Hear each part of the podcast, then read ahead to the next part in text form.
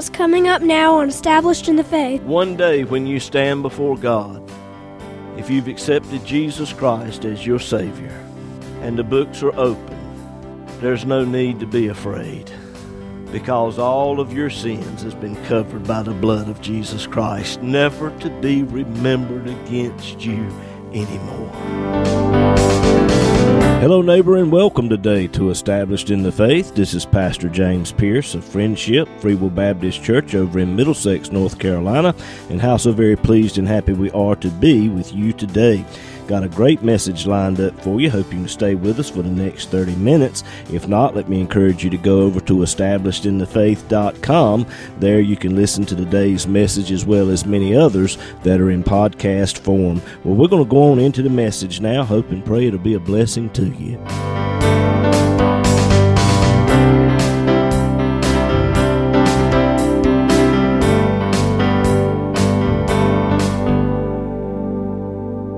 You have your Bibles this morning, would you turn with me, please, to the book of 2 Samuel? The book of 2 Samuel, chapter 12. We're going to begin with the first verse today. And the Lord sent Nathan unto David, and he came in unto him and said unto him, There were two men in one city, the one rich, the other poor. The rich man had exceeding many flocks and herds. But the poor man had nothing save one little ewe lamb which he had bought and nourished. And it grew up together with him and with his children. It did eat of his own meat, drank of his own cup, and lay in his bosom, and was unto him as a daughter. And there came a traveler unto the rich man, and he spared not to take of his own flock, of his own herd, but instead he dressed for the wayfaring man that came unto him, and took the poor man's lamb, and dressed it for the man that was come to him. And David's anger was greatly kindled against the man, and he said to Nathan, As the Lord liveth, the man that has done this thing shall surely die, and he shall restore the lamb fourfold, because he did this thing, and because he had no pity. And Nathan said to David, Thou art the man. And I want to stop right there and use that as my subject this morning. Thou art the man. Let's go to Lord in prayer and ask for his help today. Heavenly Father, Lord, I thank you for every person that is under the sound of my voice today. And Lord, there are many needs, needs of which, O oh God, that only you can meet. And I ask this morning that you will use me today, Lord, anoint me today to rightly divide this word of truth, Lord, that the needs will be met, that the questions will be answered, that, Lord, your people will be drawn closer to you, is my prayer today in Jesus' name. And everyone said, Amen and Amen. The Bible tells us that God sent Nathan the prophet unto David to confront David concerning his sin with Bathsheba and in having her husband murdered. This was a touchy situation. I'd hate to have to be in Nathan's shoes. If the situation is not handled correctly, David could very easily give the word and have Nathan's head cut off. So, no doubt, as the Lord dealt with Nathan to go to David concerning this confrontation, Nathan goes to the Lord. And I can only imagine what that prayer would be. Lord, help me to say it right. Help me, Lord, to say that which needs to be said. Let me tell you this the Bible is the inspired word of Almighty God.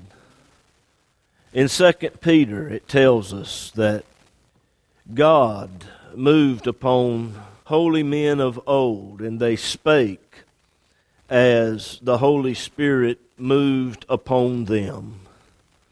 How exactly did that work? Did they go into a trance? Did God possess them against their will? No, it wasn't anything like that. But the Holy Spirit searched through their vocabulary and chose the exact word that he wanted used for each sentence. And Jesus said that man shall not live by bread alone, but by every word that proceedeth out of the mouth of God.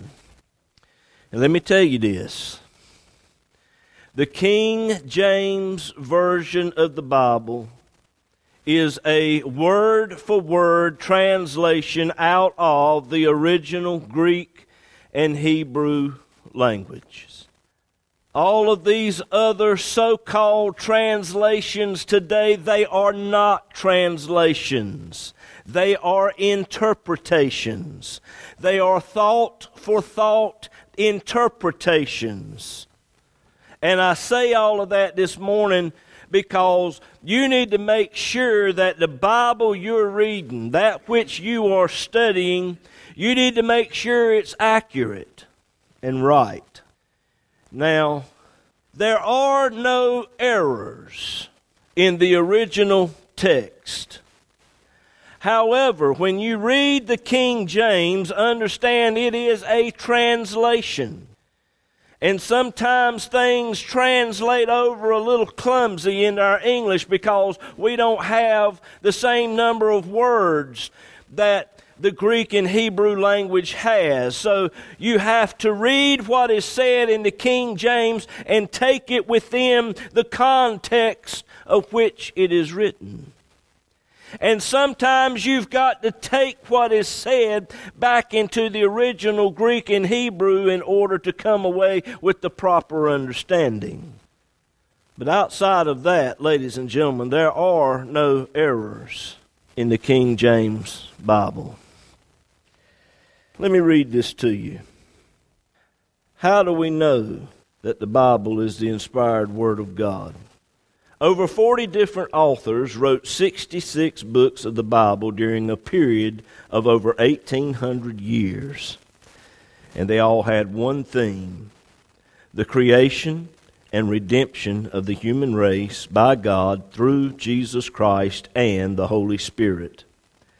These books of the Bible were written by men from all walks of life, such as kings, priests, judges, lawyers, princes, shepherds, soldiers, courtiers, statesmen, musicians, inventors, singers, poets, preachers, prophets, fishermen, farmers, tent makers, publicans, physicians, rich men, and poor men.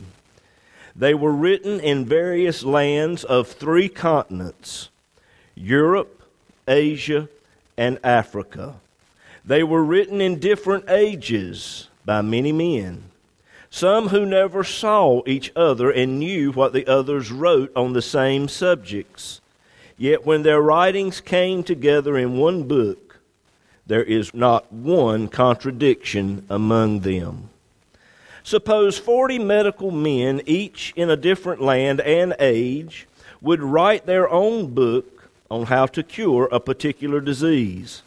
What kind of cure would such collections make? How much unity would there be among their writings?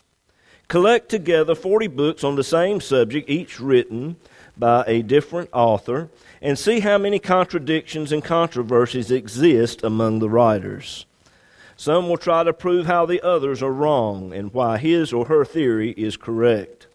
This is all too apparent to those who have read different authors on any one subject. There is no unity of thought between the books of men on any subject, but there is perfect unity between the books of the Bible, which speak of hundreds of subjects in the realm of religion, politics, science, and so forth. This proves there is a divine author for all 66 books. Who else but a divine author could produce such a work? There are no original autographs left because of age. But scholarship says that if you can find, forget about the Bible for a minute, but if you can find as many as 10 copies that are exact on any given work, then it is considered to be authentic, right, and correct.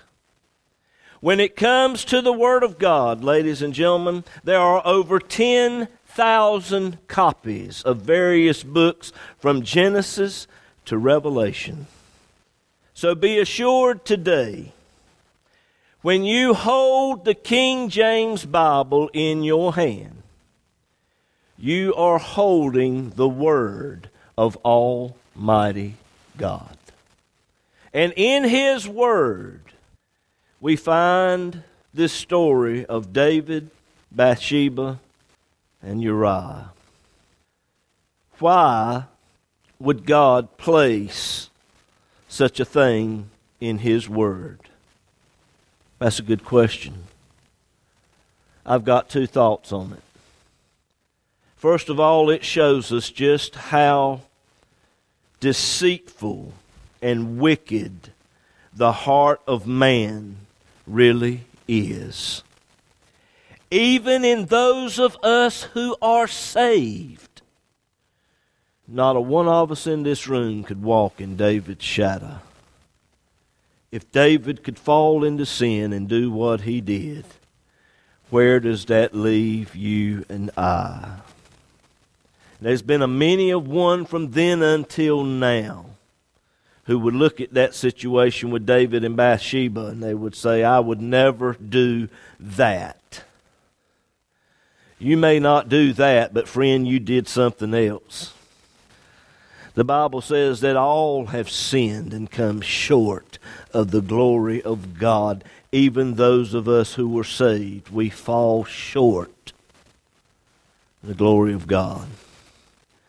And God allowed this to be told concerning David.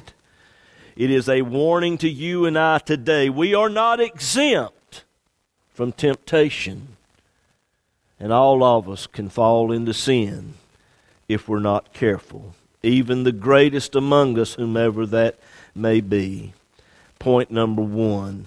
Point number two as to why I believe God put this in His Word. It is against this darkened time in David's life that we can see the grace of God. And what exactly do I mean by that? When you read the books of 1st and 2nd Samuel, and you read the books of 1st and 2nd Chronicles, you will find a lot of similarities. A lot of what is said here is said over there. But when it comes to this particular episode in David's life, you find it in 2 Samuel chapter 11. But when you get over to 1 Chronicles chapter 20, where this event should have been recorded, God eliminated it altogether from the scriptures. Why? I'm going to tell you why. In 1st and 2nd Samuel, God allowed it to be written from the standpoint and viewpoint of man.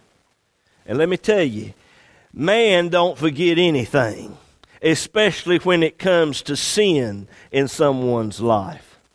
But when it comes to God, the books of 1st and 2nd Chronicles is written from the standpoint of God.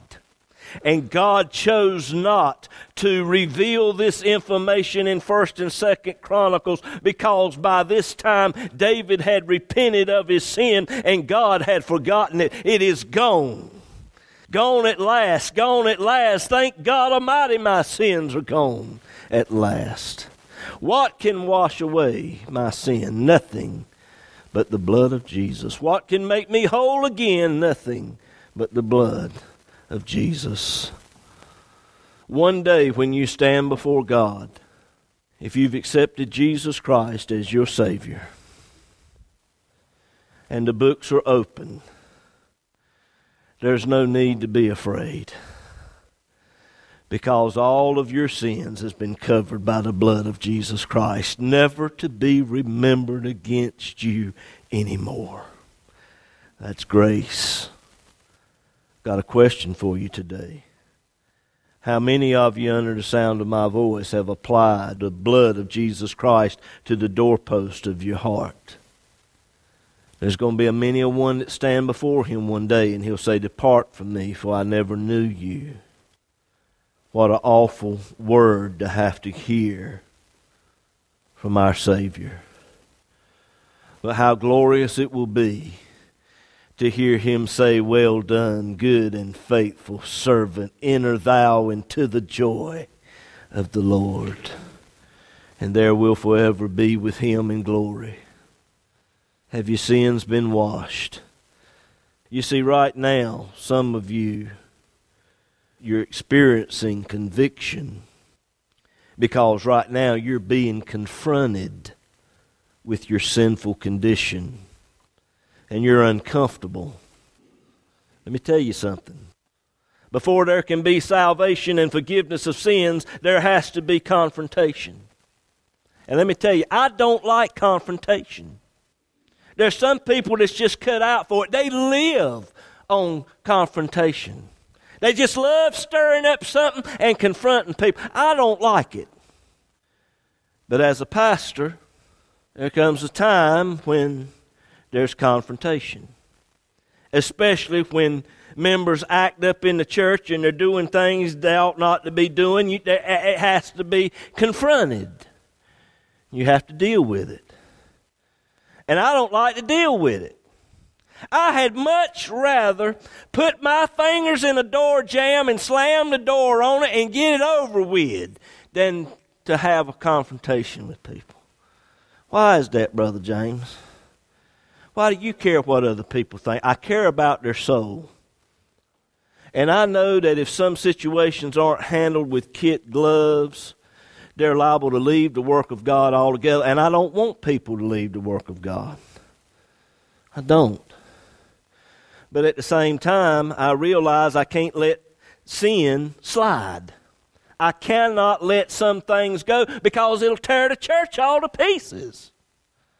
So you're caught between the rock and the hard place.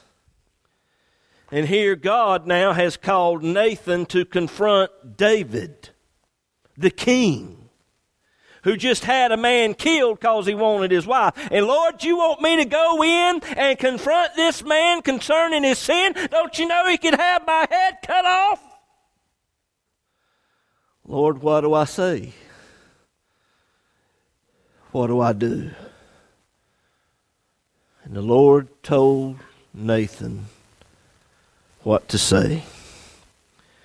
He said there were two men in one city, one rich, one poor. The rich man had plenty of flocks. The poor man didn't have anything but one little ewe lamb that he raised up, eat from his table, drank from his cup, it was like a daughter unto him. And a traveler in his journey came to the rich man. And the rich man wouldn't take of his flock, although he had thousands of sheep, would not take of his flock and prepare it for the man to eat, but instead he took the poor man's lamb, the only thing he had, and killed it and fed it to the traveler. And when David heard those words, he became so enraged. He became so angry. He said, The man who has done this thing is worthy of death. And Nathan the prophet pointed a finger at David and said, Thou art the man. If you look down in verse 9, 2 Samuel chapter 12, verse 9, he called it right out and said, You've killed Uriah the Hittite with the sword of the children of Ammon. You have taken his wife to be your wife. And upon hearing those words, David repented. If you look there in verse 13, David said to Nathan, I have sinned against the Lord. Dan, if you will, go to Psalm 51. Psalm 51, beginning with the first verse. David wrote this psalm after he had committed this awful sin. There are those in Christianity today who say, and particularly as it pertains to preachers, if they have committed sin, then they are no longer to be preaching the gospel. Their calling of God has been withdrawn, and we do not need to be listening anymore to what they say. If that is true, if that is the case, then Psalm 51 needs to be ripped out of your Bible and thrown away, along with 11 other Psalms that David wrote after this sin with Bathsheba. Sometimes the only ones who've really got anything to say are those who have been through something. And believe me, David had been through something. Let's read it Psalm 51. Have mercy upon me, O God, according to thy loving kindness, according unto the multitude of thy tender mercies, blot out my transgressions. Wash me thoroughly from mine iniquity and cleanse me from my sin. For I acknowledge my transgressions and my sin is ever before me. Against thee, thee only have I sinned, and done this evil in thy sight, that thou mightest be justified when thou speakest, and be clear when thou judgest. Behold, I was shapen in iniquity, and in sin did my mother conceive me. Behold, thou desirest truth in the inward parts and in the hidden part thou shalt make me to know wisdom. Purge me with hyssop, and I shall be clean. Wash me, and I shall be whiter than snow. Make me to hear joy and gladness, that the bones which thou hast broken may rejoice. Hide thou face from my sins, and blot out all mine iniquities. Create in me a clean heart, O God, and renew a right spirit within me. Cast me not away from thy presence. Take not thou thy Holy Spirit from me. Restore unto me the joy of thy salvation, and uphold me with thy free spirit. Then will I teach transgressors thy ways, and sinners shall be converted unto thee. Perhaps David prayed this prayer in front of Nathan the prophet. I don't know. But Nathan the prophet said, if you'll look there in 2 Samuel 12, verse 13, Nathan said unto David, The Lord hath put away thy sin, and thou shalt not die. If you have committed sin against God, and I'm talking to Christians now, you need to go before God and ask Him to forgive you of that thing. And if this is a reoccurring thing that is going on in your life, you've got a stronghold there. There's a bondage there in your life.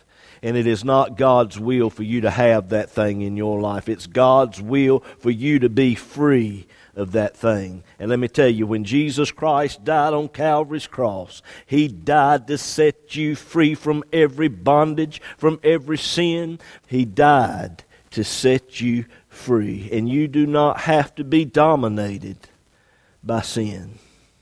You can come before God and ask Him to forgive you, and He'll do it. But let me tell you something sin has a penalty to it. Nathan told David, 2 Samuel 12, verse 10, he said, The sword shall never depart from thine house. The baby that was born to Bathsheba died. One of David's sons killed another one of David's sons because he had molested his sister. Another of David's sons, Absalom, arose up against David and tried to take the kingdom and nearly destroyed it. When David was dying, he was led by God to give the kingdom to Solomon. But he knew that his son Adonijah would try to take it, and he did, but was killed in the process. David suffered the agony of a thousand deaths because of the sin that he committed. And God placed this in His Word. It is a warning to you and I today. You can't play with sin. Sin is a dangerous thing, it is a deadly thing. As a child of God, there ought to be a fear when it comes to sin.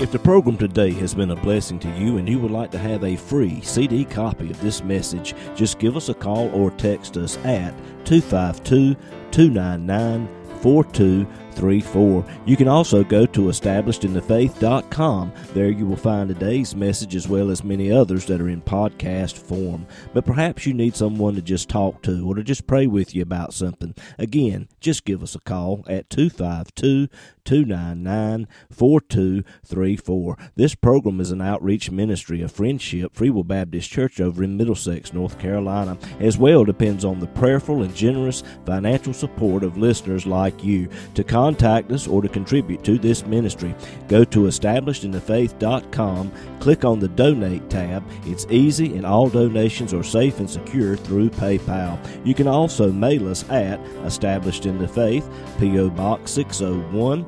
Bailey, North Carolina 27807. We look forward to hearing from you.